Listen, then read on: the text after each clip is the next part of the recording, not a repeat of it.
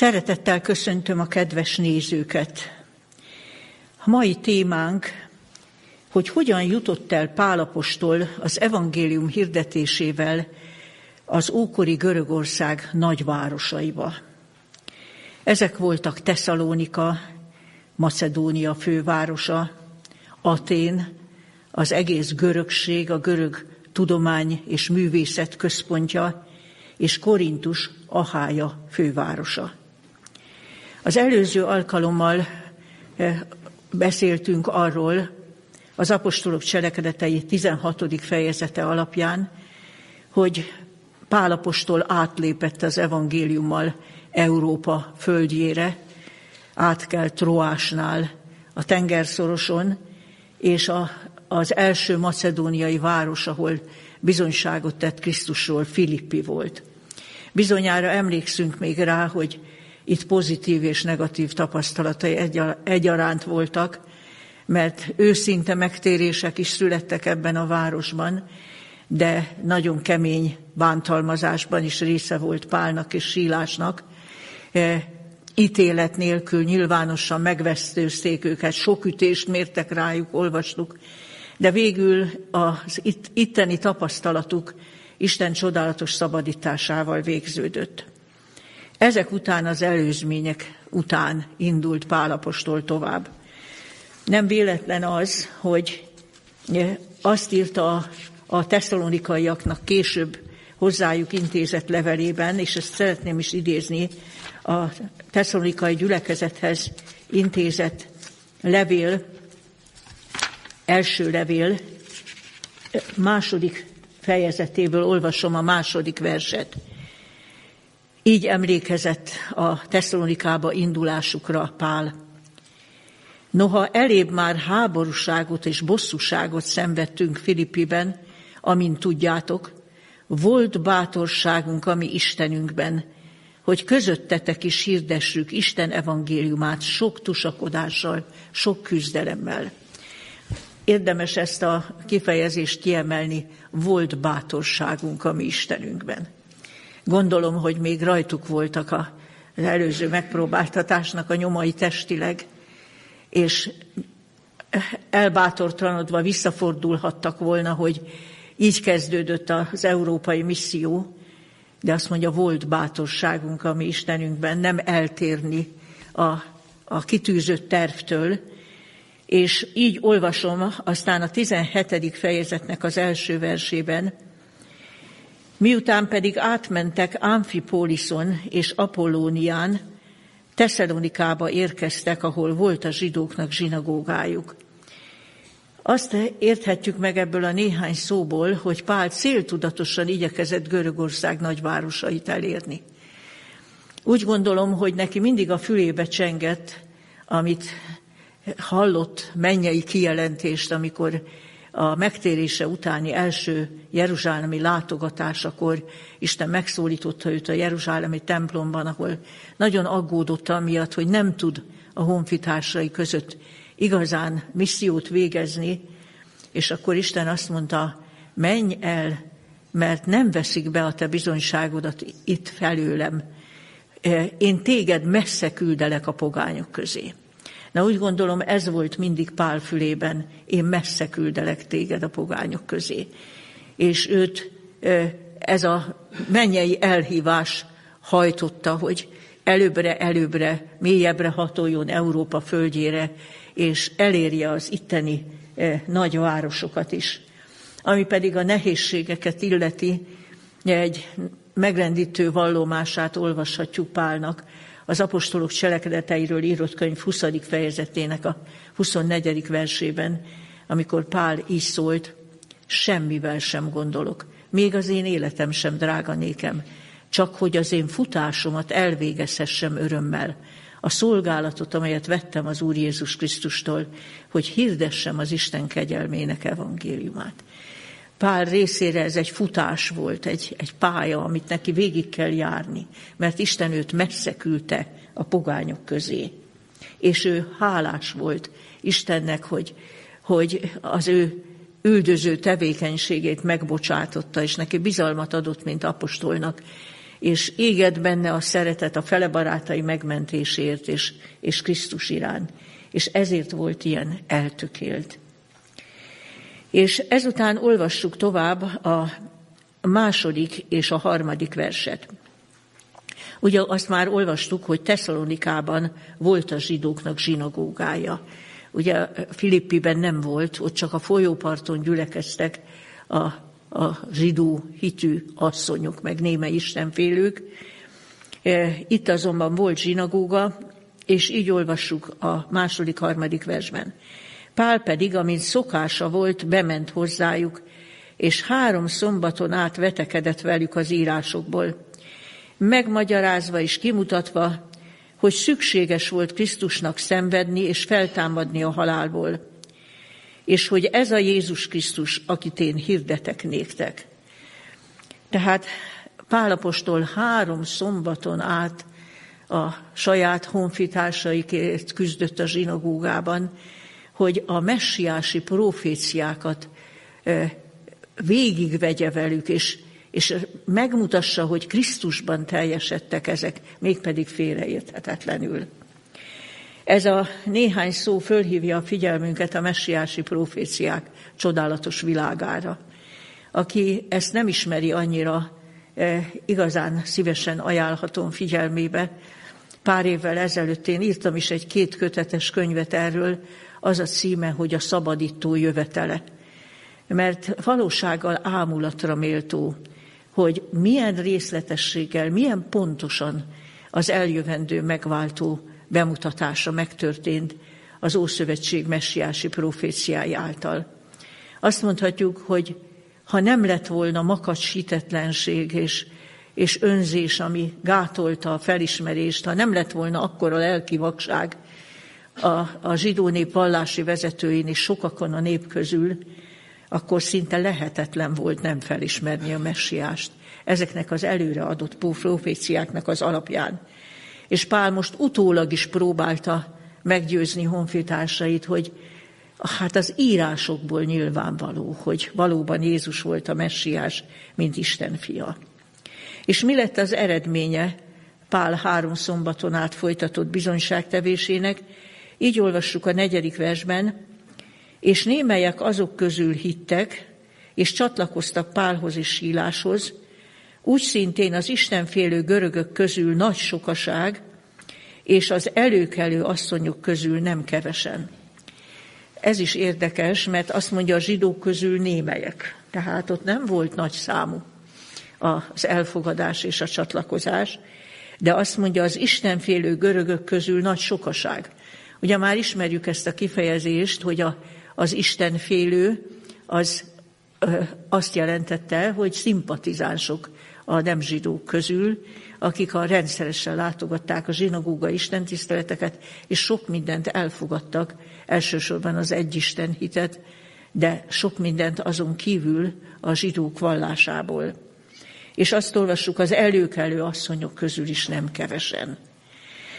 Az ötödik verstől azonban olvassuk, hogy itt sem maradt el az ellenállás és az ebből fakadó nehézségek, mert az ötödik verstől így olvasom. De a zsidók, akik nem hittek, irigységből felindítatván, mire utal ez, hogy irigységből felindítatván, mert látták azt, hogy az úgynevezett istenfélők közül, akik, akik eddig a zsinagógát látogatták, most elfogadják az evangéliumot, és Pálhoz csatlakoznak, ezért ők irigységtől felindítatva maguk mellé vévén a piaci népségből némely gonosz férfiakat, és csődületet támasztván felháborították a várost, és Jáson házát megostromolva igyekeztek őket kihozni a nép közé. Mikor pedig őket nem találták, Jásont és némely atyafiakat vonszoltak a város elöljárói elé, kiáltozva, hogy ezek az ország háborítók itt is megjelentek akiket Jáson házába fogadott, pedig ezek minnyáján a császár parancsolatai ellen cselekszenek, mivel hogy más tartanak királynak Jézust. Fel is indították a sokaságot és a város előjáróit, akik hallják ezeket. De amikor kezességet nyertek Jáson és a többiek részéről, elbocsátották őket. Ugye, ahogy olvassuk, látjuk, micsoda képtelenséget hordott össze ez, a, ez az uszított piaci népség, hogy Jézus tartják királynak, és nem a császárt, meg, meg ehhez hasonló dolgokat. Ugye kiderül, hogy ez a Jáson egy úgynevezett istenfélő volt, aki a házában helyet adott a keresztény összejöveteleknek, és ott szálltak meg Pál és Sílás. De úgy látszik, őket idejében kimentették onnét, mert nem találták őket, ki akarták vonszolni, onnét nem találták. Így a vendéglátót, Jásont és némely keresztényt, akiket ott találtak, őket vittek a város elöljárói elé.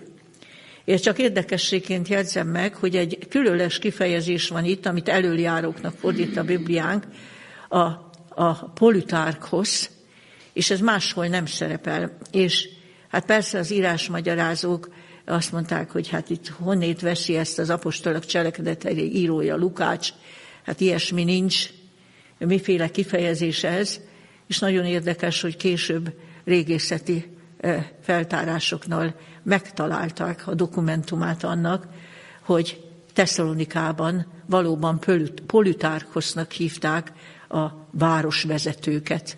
Körülbelül ugye így lehet visszaadni a kifejezésnek az értelmét.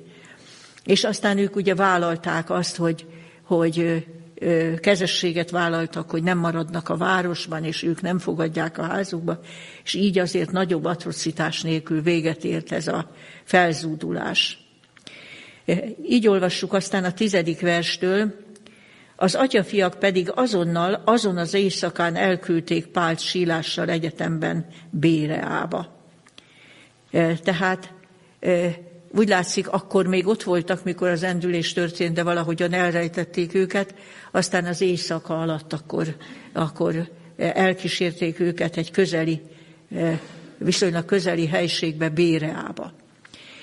Lehetséges, hogy Bérea nem volt eredetileg Pálnak a tervében, mert ő törekedett a nagyvárosi központok felé, de így ez az eset is jóra fordult, mert Béreába menekítették Tesszalonikából Pált és Sílást, és azt olvassuk, hogy elmentek ott a zsidók zsinagógájába, és egy nagyon szép jelentést olvasunk ezekről a béreai zsidó hívőkről. A 11. versben ezt olvassuk.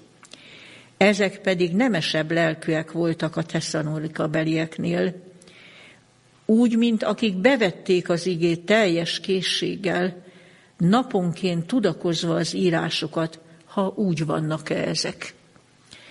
Tehát az itteni zsidó közösség nem olyan volt, mint a tesszalonikaiak, hogy makacsul ellenálltak, elzárkóztak, a többség némelyeket kivéve, hanem ők utána jártak az írásban annak, amit Pál mondott. Elkezdték kutatni a messiási proféciákat, és meg akartak bizonyosodni arról, hogy Pál helyesen értelmezi az írásokat. Ugye sokszor emlegetik, ez olyan közmondásos lett, hogy a béreai lelkület, azt mondhatjuk, ma nagyon kevés van belőle. Azt hiszem, sok oka van, nagyon kevés ember kutatja az írásokat. Nagyon kevés ember akar meggyőződni, hogy hitel, hitel, hiteles isteni kinyilatkoztatás ez. Meg lehet-e találni az írásokban az isteni kinyilatkoztatásnak a nyilvánvaló jeleit. Ennek az egyik oka biztos az, hogy az emberek rohannak, sietnek, túlterheltek, fáradtak. Egy másik oka az, hogy hozzászoktak, hogy csak felszínes ismereteket gyűjtenek be, a gondolkodó, kutató, utána járó, meggyőződésre jutni akaró gondolkodás ritka ma az emberek között. És van egy, van egy harmadik oka is, és pedig az, hogy, hogy sajnos még keresztény teológusok népes serege is hozzájárult ahhoz, hogy olyan kritikusan szemlélik a Bibliát, hogy erősen meggyengült a hit abban, hogy a Biblia valóban, valóban Istentől ihletett, ahogy Pál írja a teljes írás Istentől ihletett.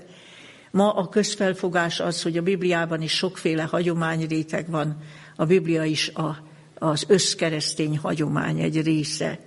Pedig micsoda kincset veszítenek emberek azáltal, hogy, hogy nem, nem kutatják a Bibliát saját maguknak, és nem tesznek abban felfedezéseket, és nem jutnak személyes meggyőződésre, hogy ez valóban Isten kinyilatkoztatása emberi nyelven, közérthető emberi nyelven, de hallatlan tartalommal és, és jellemet formáló, gondolkodást átalakító erővel.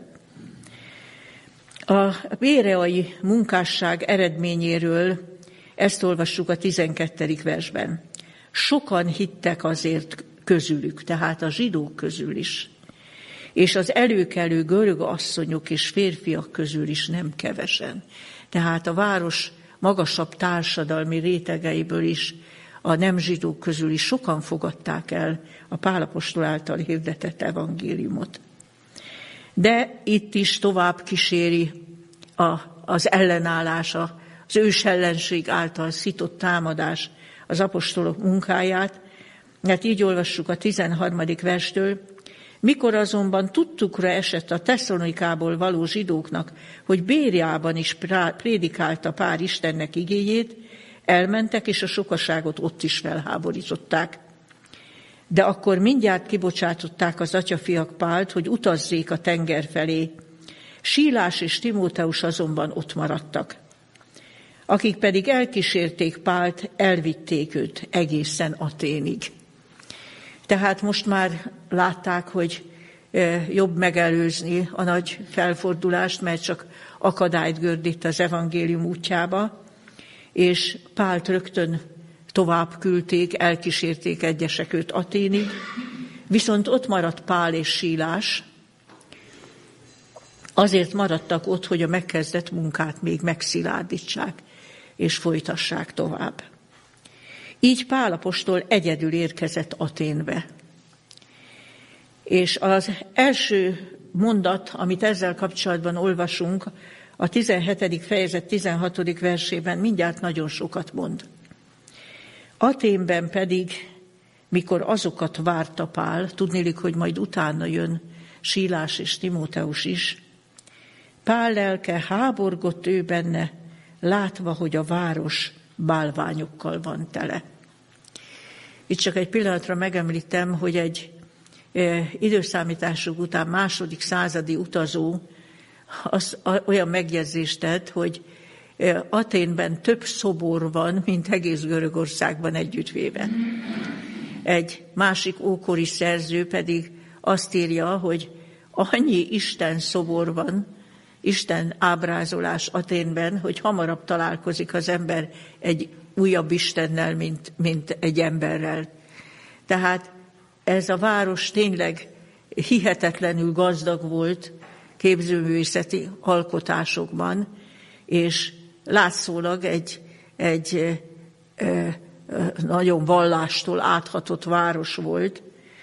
E, azonban az egész görög panteon és istenhit az, az igencsak felszínes volt, színes, de felszínes, és azt olvassuk, hogy Pál lelke háborok, talán inkább így folytathatnánk, hogy felzaklatódott, fájdalom járta át, hogy ez a város, amely az ókori műveltség központja, ahol az emberek olyan nagyot alkottak művészetekben, tudományban, filozófiában, milyen tudatlan az élő Isten felől.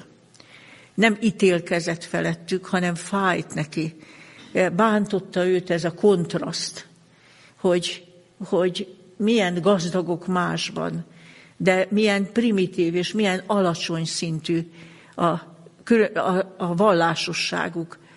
Sokféle istenségről, sokféle mitoszt gyártanak, de tulajdonképpen valóságosan Istenben nem hisznek. Tehát ő így mondta, hogy a város bálványokkal van tele. Tehát egy lelki válságot okozott Pálnak, és, és nyilván nagyon foglalkoztatta őt, hogy mit tehetne ezért a városért. Hogyan lehet itt megszólaltatni az evangéliumot. És utána így olvasom a 17. verstől. Vetekedett azért a zsinagógában a zsidókkal és az Isten félő emberekkel, és a piacon minden nap azokkal, akiket előtalált. Némelyek pedig az epikúreus és a sztoikus filozófusok közül összeakadtak ő vele. Némelyek mondták, Mit akarhat ez a csácsogó mondani? Mások meg idegen istenségek hirdetőjének látszik, mivel hogy Jézust és a feltámadást hirdette nékik. És megragadván őt az Areopáguszra vitték, ezt mondván, vajon megérthetjük-e, mi az az új tudomány, amelyet te hirdetsz? Mert valami idegen dolgokat beszélsz a mi füleinknek. Meg akarjuk azért érteni, mik lehetnek ezek. Az aténiek pedig minnyájan és az ott lakó jövevények semmi másban nem voltak foglalatosak, mint valami újságnak beszélésében és hallgatásában. Hihetetlenül hiteles ez a pillanatkép az aténi állapotokról. Ugye Pálapostól, akit, akinek a lelke vergődött azon, hogy hogy tudna segíteni az itteni lakosokon, azt olvassuk, hogy minden lehetőséget megragadott. Azt olva a zsinagógában a zsidókkal beszélt, a piacon mindazokkal, akiket előtalált, aztán epikúreus, stoikus filozófusokkal is összeakadt. Egyesek ironikusan, gúnyosan beszéltek vele, és hát amikor azt mondták, hogy idegen istenségek hirdetőjének látszik, ez egy kicsit veszélyes is volt, ebből még, még baja is lehetett Pálnak, és a végül aztán elvitték őt az Areopágusra.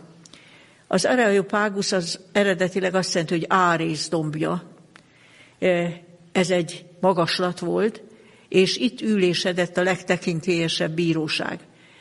E, később már nem is bíróság, hanem egy városi tanács lett, amelyik őrködött a vallás erkölcsei, e, az oktatás és egyáltalán a város dolgai felett, és Areopágusznak már magát a tanácsot is hívták.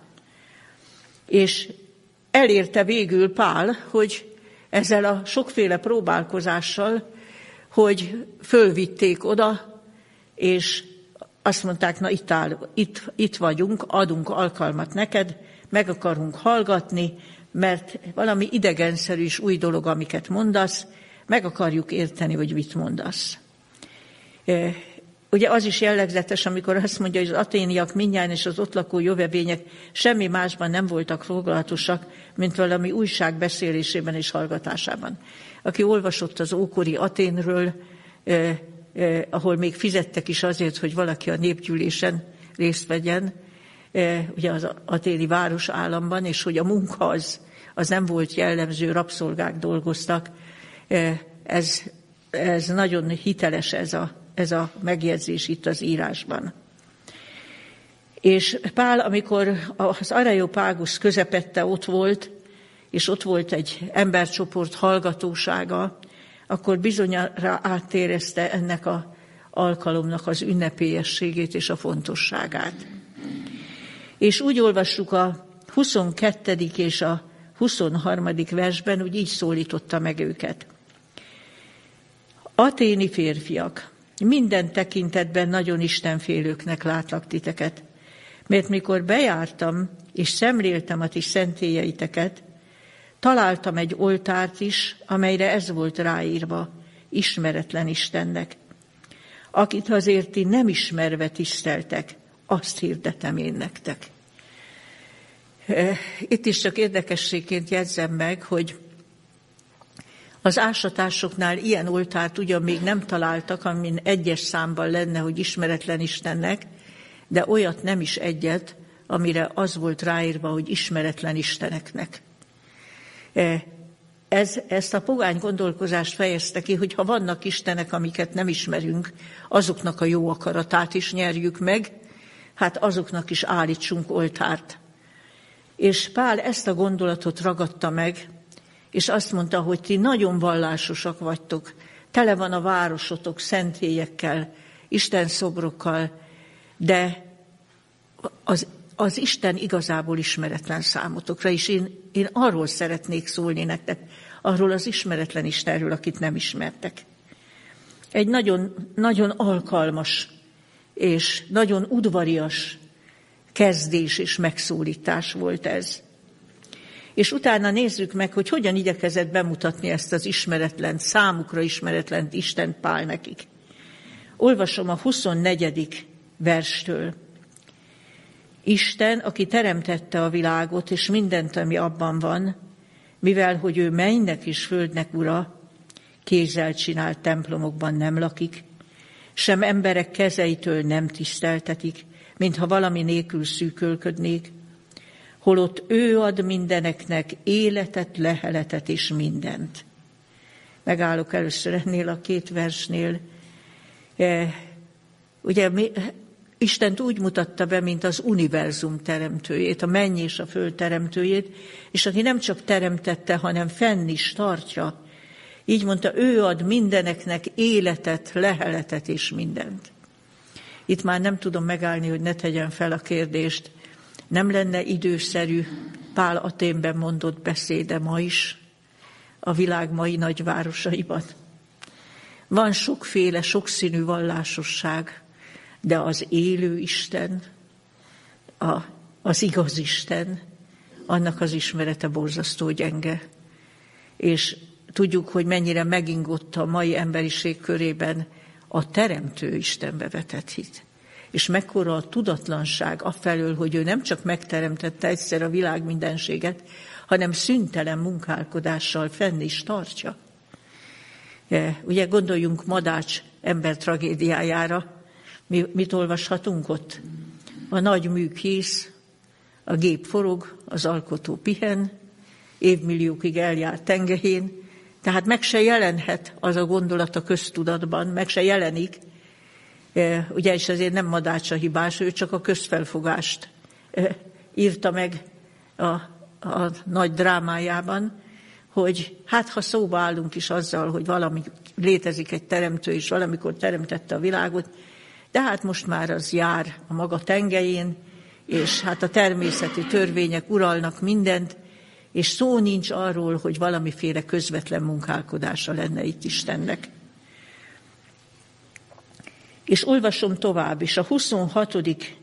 vers és a 27-et, sőt a 28-at is. És az egész emberi nemzetséget egyvérből teremtette, hogy lakozzanak a földnek egész színén, meghatározva eleve rendelt idejüket és lakásuk határait. Hogy keressék az Urat, ha talán kitapogathatnák őt, és megtalálhatnák, jól lehet bizony nincs messze egyikünktől sem.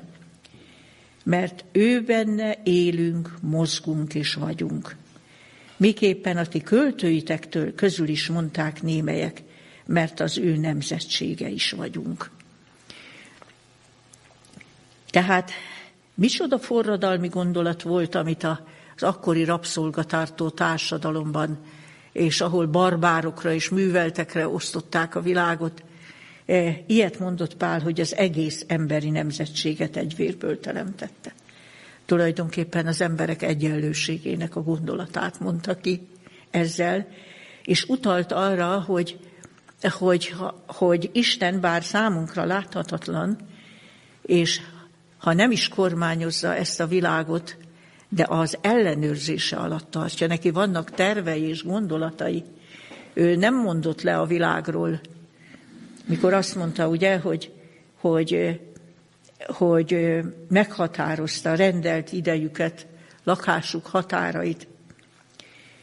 És aztán úgy szólt Istenről, ugye, hogy utalt arra a helyzetre, hogy az úgynevezett bűneset óta, hogy a Biblia is mondja, hogy Istent közülünk senki nem látta, sem nem láthatja, de ez nem azt jelenti, hogy messze van tőlünk, mondja Pál.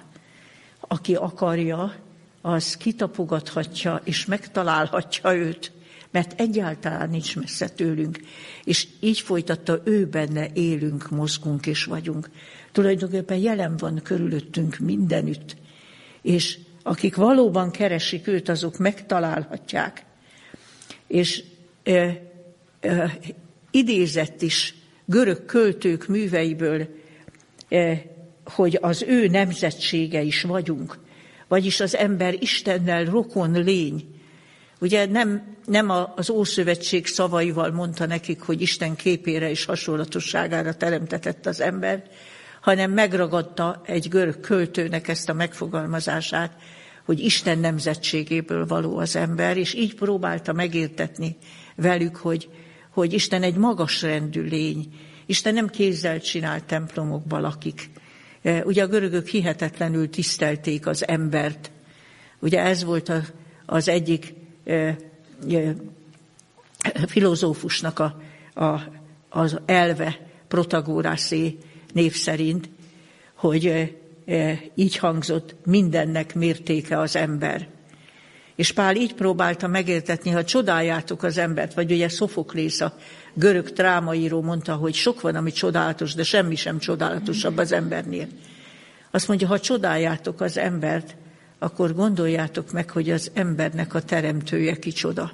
Hát ő emberek kezeitől nem tiszteltetik, és ilyen emberek alkotta szentélyekben nem lakik. Ne ilyen primitíven gondolkozzunk Isten felől. És e, így ezt a gondolatot folytatta még a, a 29. versben is, mivel hogy azért az Istennek nemzetsége vagyunk. Nem kell azt gondolnunk, hogy aranyhoz, vagy ezüsthöz, vagy kőhöz, vagy emberi mesterség és kitalálás faragványához hasonlatos az Istenség. Tehát azt mondta, ha már az emberről következtetünk vissza az Istenre, mert ha úgy van, ahogy a költőtök mondja, hogy, hogy Isten nemzetsége vagyunk, akkor, akkor már az Isten ne gondoljuk az embernél is primitívebbnek, vagy kisebbnek, vagy egy élettelen fémből, fából alkotott ábrázolásnak. Hát nem alacsonyabb rendű az embernél az a Teremtő Isten, hanem magasabb rendű. És a 30. 31. verset is olvasom. E tudatlanság idejét azért elnézve az Isten, most parancsolja az embereknek, mindenkinek mindenütt, hogy megtérjenek.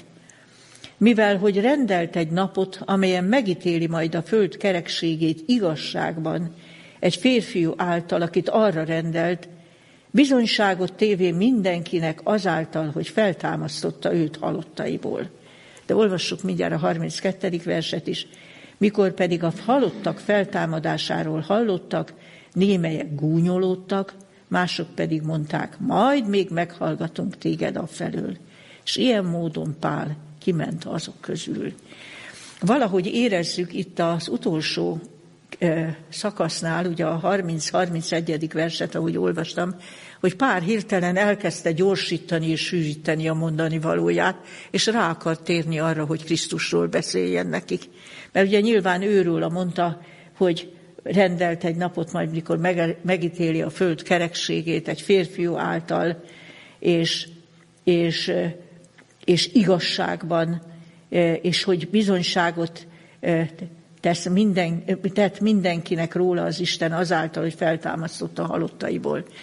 Úgy tudom elképzelni, hogy Pál látta az arcokon részben a gúnyos, részben a visszautasító hozzáállást, hogy, hogy nem talál elfogadásra, és akkor igyekezett egy kicsit gyorsítani, sűríteni a mondani valóját, mert még mindenképp szeretett volna Krisztusról szólni. De amikor kimondta azt, hogy Isten őt feltámasztotta a halottaiból, akkor megszakították. És mit gondolunk, hogy miért? Hát ez aztán a görögöknek végképp bevehetetlen volt, hogy feltámadás. Ugye a platonizmus hatására, a platoni elmélet hatására, amit aztán még Arisztotelész is ugye tovább fejlesztett, e, ők úgy gondolkodtak, hogy az ember áll egy alacsonyabb rendű anyagi testből, és egy magasabb rendű halhatatlan lélekből, ami, a, ami az istenséghez köti, és amikor meghal az ember, akkor tulajdonképpen kiszabadul ez a halhatatlan isteni lélek a test börtönéből, és magasabb rendű létformába jut. Mi az, hogy feltámadás, hogy testben feltámadás? Ez nekik botránkozás és bolondság volt, és itt félbeszakították Pált. És el tudjuk képzelni, hogy Pál milyen csalódott volt, hogy el se jutott odáig, hogy Krisztusról szólhasson a, az aténiaknak. Érdemben ezt nem tehette meg. De utána még bizonyára következtek beszélgetések, mert valami csekély, de mégis, mégis ígéretes eredménye volt eh, Pál szavainak, mert így olvassuk, némely férfiak azonban csatlakoztak hozzá és hittek. Eh, ezek között volt az Areopágita Dienes, és egy Damaris nevű asszony, és mások ővelük. Tehát nem voltak sokan, mert szinte név szerint el lehetett sorolni őket, de köztük egy Areopágita, egy nevezetes aténi polgár, ez a DNS. Nyilván nem pusztán arra, amit eddig elmondott az Areopágoszon, hanem érdekesnek találták, amit mondott, hozzácsatlakoztak, továbbiakat akartak tudni, és nekik nyilván szólhatott már Krisztusról is. És külön említ Damaris, aki valószínűleg szintén egy ismert személy lehetett, Aténban egy előkelő asszony lehetett, és azt mondja, és mások is ővelük, de nem voltak sokan. És az ember úgy belegondol, hogy sokszor a, a, a szellemi képzettség és a vele járó szellemi büszkeség akadálya lehet annak, hogy az ember rádöbbenjen a maga lelki szegénységére is arra, hogy megváltóra van szüksége. És valami ilyen fájó tapasztalata volt Pálnak Aténben, ami nem azt jelenti, hogy lemondott róluk, de a, a csalódottságot és fájdalmat érzett, hogy, hogy nem, nem tudta végigmondani a beszédét, és nem tudott többet tenni a városért, hogy az élő, teremtő és megváltó Istent és a megváltó Krisztust jobban megismerhessék. És ezután még szóljunk arról is, hogy még egy nagy városba eljutott Pál ezen a misszióúton, és ez volt Achája fővárosa, Korintus, egy kikötő város. Ez egy nagyon népes kikötő város volt, és híres volt az erkölcstelenségéről.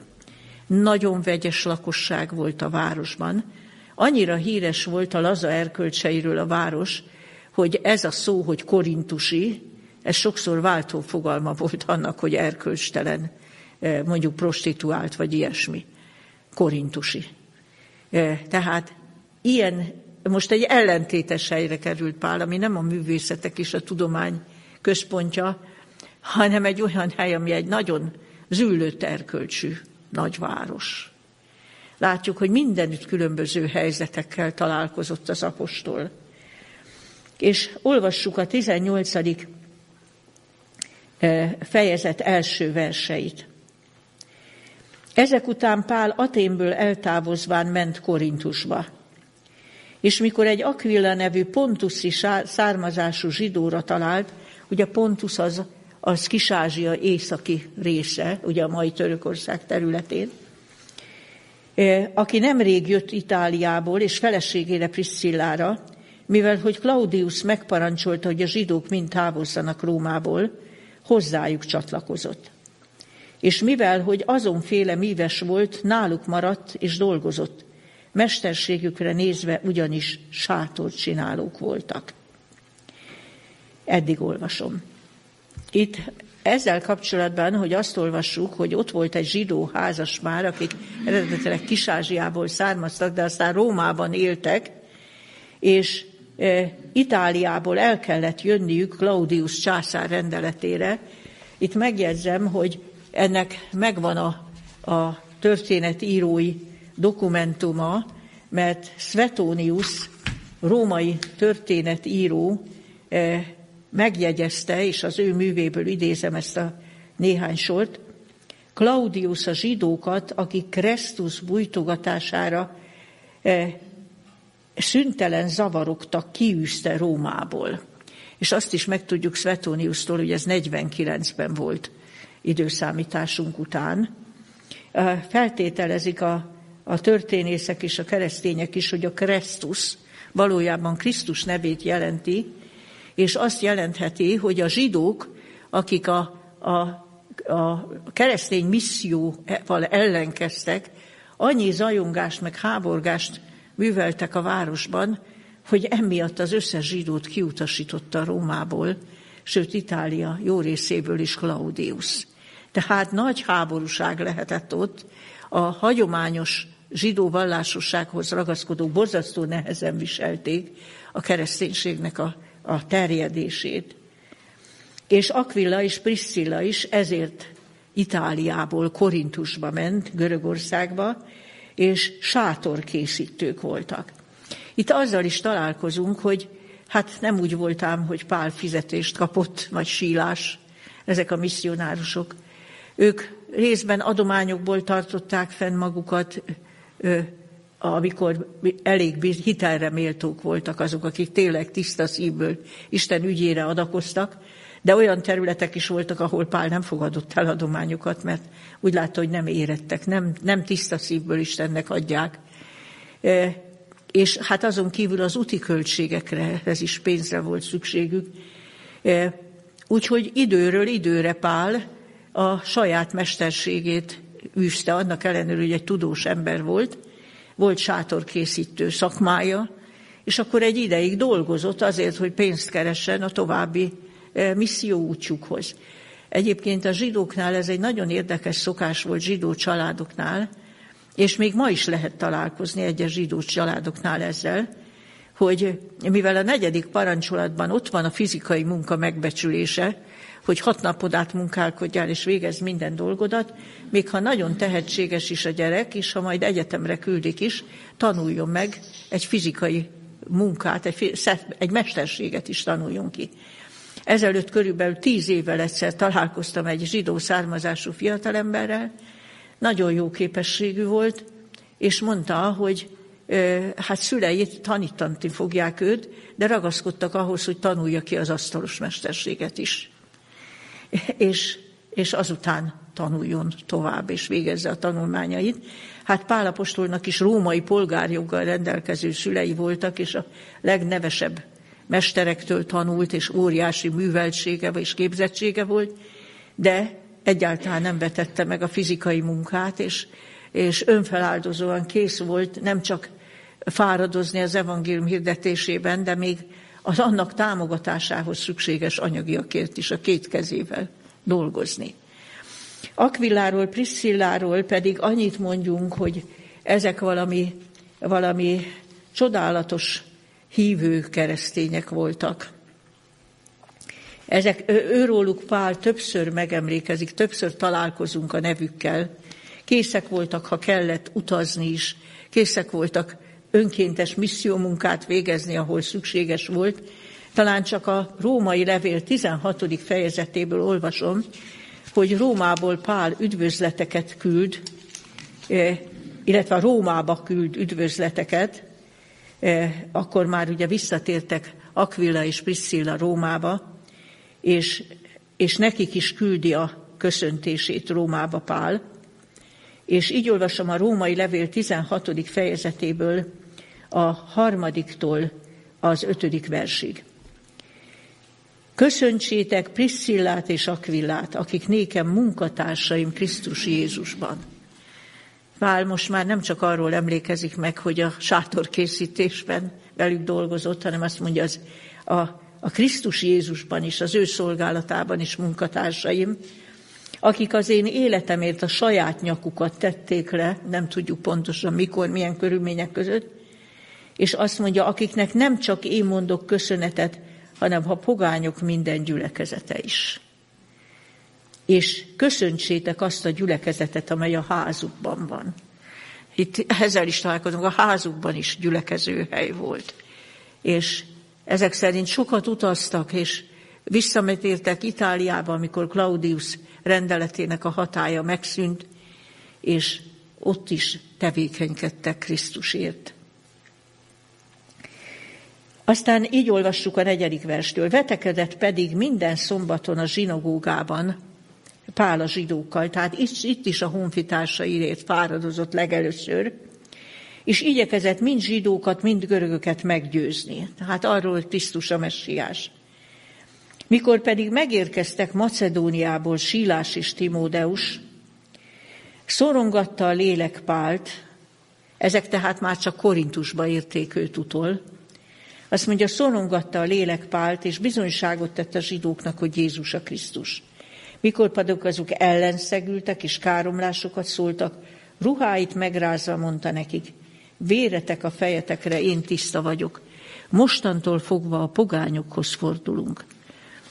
Tehát Pál ezt nagyon, nagyon keserűen tette, mert később írja a zsidókhoz írt levélben, hogyha ilyen lehetne, hogy lemondok az én üdvösségemről, az én honfitársaim javára, mert vágyva vágyom az üdvösségükre, azt is megtenném, de ilyet nem lehet tenni.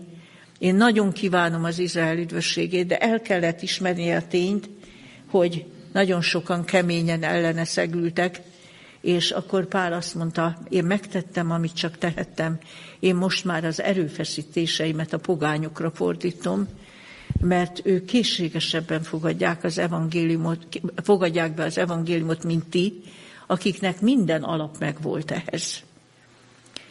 É, aztán olvassuk a hetedik verstől, és átmenve onnét ment egy Justus nevű istenfélő ember házához, akinek háza szomszédos volt a zsinagógával. Ugye most már nagyon sokszor találkoztunk vele, tudjuk, mit jelent az, hogy istenfélő. Kriszpus pedig, a zsinagóga feje hitt az Úrban egész házanépével egybe. És a korintus beliek közül is sokan hittek és megkeresztelkedtek. Tehát noha a, a zsinagógában a többség nagyon ellenállt, de a zsinagóga fő, ez a bizonyos Kriszpus, a háza népével együtt elfogadta az evangéliumot. És e, Pálapostól bizonyára aggódott azon, hogy ez még jobban fel fogja kelteni az irítséget és az ellenállást, és ez lehetett, az aggodalmaskodása lehetett a háttere annak, hogy a kilencedik és a tizedik versben ezt olvassuk. Mondta pedig az Úr látás által éjszaka pálnak. Ne félj, hanem szólj és ne hallgass. Mert én veled vagyok, és senki sem támad rád, hogy néked ártson, mert nékem sok népem van ebben a városban. Ez egy nagyon-nagyon megszívlelendő és különös e, kijelentés volt Pálnak, két okból is. Az egyik, hogy Isten féken tudja tartani az ellenállást. Ugye most már olyan sorozatosan volt része Pálnak ebben, hogy attól tartott, hogy mivel itt is haragudtak rá a zsinagógában, ugye káromlásokat szóltak, a Krisztusnak a megtérése után még jobban, és aggódott, hogy majd itt is olyan ribillió lesz, mint, mint volt Tesszalonikában, ugye, vagy aztán e, később még utána mentek e, Béreába is, és e, aggodalmait Isten oszlatta el, azt mondta, te, te csak szólj, ne félj, mert én veled vagyok, és ha én féken tartom ezeket az erőket, senki sem támad ellened. És olvassuk a következő versben, hogy egy esztendeig és hat hónapig tanított közöttük. Itt szeretném megjegyezni azt is, hogy ebben a nagyon, nagyon erkölcsileg zűlött kikötő városban Pál az aténi eset után, úgy olvassuk a korintusiakhoz írt első levélben, úgy emlékezik meg Pál, hogy amikor Korintusba ment, úgy írja, elvégeztem magamban, hogy nem akarok tudni köztetek másról, mint Krisztusról a megfeszítettről. Pálnak nagyon fájt az, hogy Aténban nem is jutott el a Krisztusról való érdemi bizonyságtevésig, és most azt mondta, hogy rá fog térni erre, nehogy úgy járjon, hogy még próbálja őket erre felkészíteni, föltámad az ellenállás, és és elmarad a legfontosabb, hogy a Krisztus helyettes áldozati haláláról és feltámadásáról és visszajövetele ígéretéről ő szólhasson. És a másik nagy tanulság abban, amit Isten neki mondott, hogy ki gondolná, hogy e- ebben az üldött városban annyi fogékonyság volt. Mert Isten azt mondta, nekem sok népem van ebben a városban. Ma sokszor olyan előítélettel vagyunk Hát ki az, akit még a kereszténység érdekel? Különösen a nagy városokban, akkor annyi mindent köti le az embereket, és ahol olyan erkölcsi lealacsonyodottság is van sokszor. Gondoljunk a világ nagy városaira. És az Isten más szemmel néz. Azt mondja a Biblia, hogy ő letekint a mennyből, hogy meglássa, van-e valahol értelmes Istent kereső. És Istennek sok népe lehet ott is, ahol mi egyetlen készséges embert sem látunk. És ha Isten bátorságot ad, és oltalmaz, akkor, akkor lehetséges munkálkodni ilyen helyeken is, és az evangéliumot igazán és tisztán hirdetni. De másfél év múlva azért itt is bekövetkezett megint egy válság, mert így olvassuk a 12. verstől. Mikor pedig Gallió volt Akhája tisztartója, rátámadtak a zsidók egy akarattal párra, és vitték őt a törvényszék elébe, mondván, ez a törvény ellen való Isten tisztelete csábítja az embereket. Mikor pedig Pál meg akarta nyitni a száját, mondta Gallió a zsidóknak. Ha valóban valami bosszútételről vagy gonosz cselekedetre volna szó, zsidók, igazság szerint meghallgatnálak benneteket. De ha tanításról, nevekről és a ti törvényetekről van kérdés, ti magatok lássátok, mert én ezekben bíró nem akarok lenni. És elűzte őket a törvényszék elől. Tehát nem sikerült itt a, a, a e, tisztartót, a prokonzult, e, e, aki ugye itt Achája fővárosában székelt, partnernek megnyerni a lázadáshoz, úgy, mint ahogy máshol sok helyen sikerült, és érdemes megállnunk egy pillanatra, és feltenni a kérdést, hogy ki volt ez a Gallió. Ez a Gallió nem más volt, volt mint Szenekának, a római filozófusnak a testvére. És maradt fent felirat, régészeti emlék, hogy 51 májusától 52 májusáig ő volt Akhája prokonzula Korintusban, pont ebben az időben. És érdekes, hogy Szeneka hogy emlékezik meg a testvérétről. Pár sort szeretnék idézni. Azt írja, nemesi jellem nagyon tiszteli édesanyját és szereti testvéreit, mindenféle hizelgésnek ellensége. Azután ezt írja. Egy halandó sem lehet barátjához olyan jó, mint amilyen jó gallió mindenki iránt. Nem is lehet eléggé szeretni testvéremet. Tehát egy ilyen nemes embernek írta le a filozófus Szeneka a testvérét, és itt is így nyilatkozott meg, okosnak és nemesnek. Ugye sajnos sokszor híresek voltak a zsidók, hogy nagy vitákat folytatnak egymás között nevekről, törvényről és különböző tanításokról, és itt is ők indították a lázadást. És Pál azt hitte, hogy most, amikor odahurcolták a törvényszék elő, hogy védeni kell magát, de Gallió beszélni se hagyta, intett neki, hogy fölösleges védekeznie, ő nem fog ezzel az ügyel foglalkozni, és azt mondta, hogy ha valami gonosz tettről lenne szó, akkor meghallgatnálak titeket igazság szerint. De ha itt engem abba akartok belekeverni, hogy tanításokról, nevekről, vallási kérdésekben én ítélkezek, én ezekben bíró lenni nem akarok. És akkor aztán a népharag az éppen, hogy ezek ellen a lázadás szitók ellen fordult, akkor már más zsinagóga volt, zsinagóga fő volt, egy bizonyos Sosztenész, és akkor a görögök ezek ellen fordultak, hogy miért csináltak ilyen felesleges felzúdulást a városban. Hát azt hiszem, hogy tanulságos végigolvasni csak nem két évezred elmúltával is, hogy ezekben a görög nagyvárosokban milyen volt az evangélium hirdetése, milyen tapasztalatokat szerezhettek az evangélium hirdetői. És erről az embernek az jut eszébe, hogy e, ma is nagyon időszerű lenne az igaz élő Istenről való bizonyságtevés és a megváltó Krisztusról való bizonyságtevés. És ma is óriási szükségük lenne erre embereknek.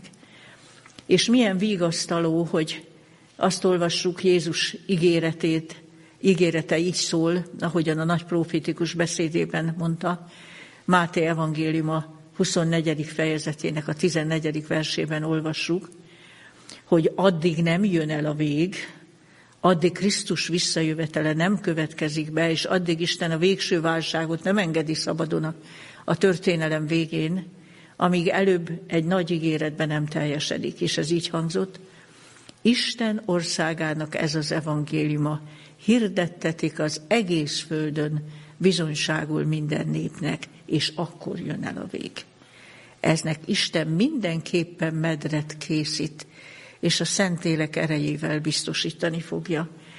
Tehát gondoljunk arra, hogy ez a csoda még egyszer ismétlődni fog.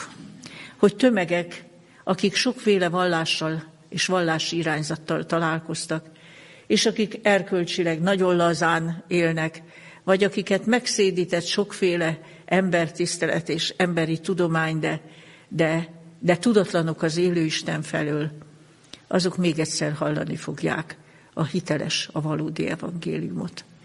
és bizonyára akkor, akkor sem fog ez ellenállás nélkül menni, de hogy akkor sok népe volt Istennek, különböző olyan városokban is, amiről senki nem hitte volna, ugyanígy lesz.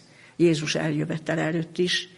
És én ennek a reménységnek a kifejezésével zárnám, e, és Isten e, kegyelme az, hogy, hogy ő nem mond le az emberről, és mindig talál e, eszközöket, és talál módokat arra, hogy, hogy az evangélium eljusson embertömegekhez, akkor is, ha nagyon távol vannak tőle, és úgy érzik, ahogyan az aténiek mondták, valami idegen dolgokat beszél nekünk, ez nagyon új, ez a mi fülünknek nagyon idegen. Akkor is Isten mégis utat tud törni a, az evangéliumról való bizonyság tevés, tevésnek ilyen körülmények között is. Köszönöm szépen a figyelmet.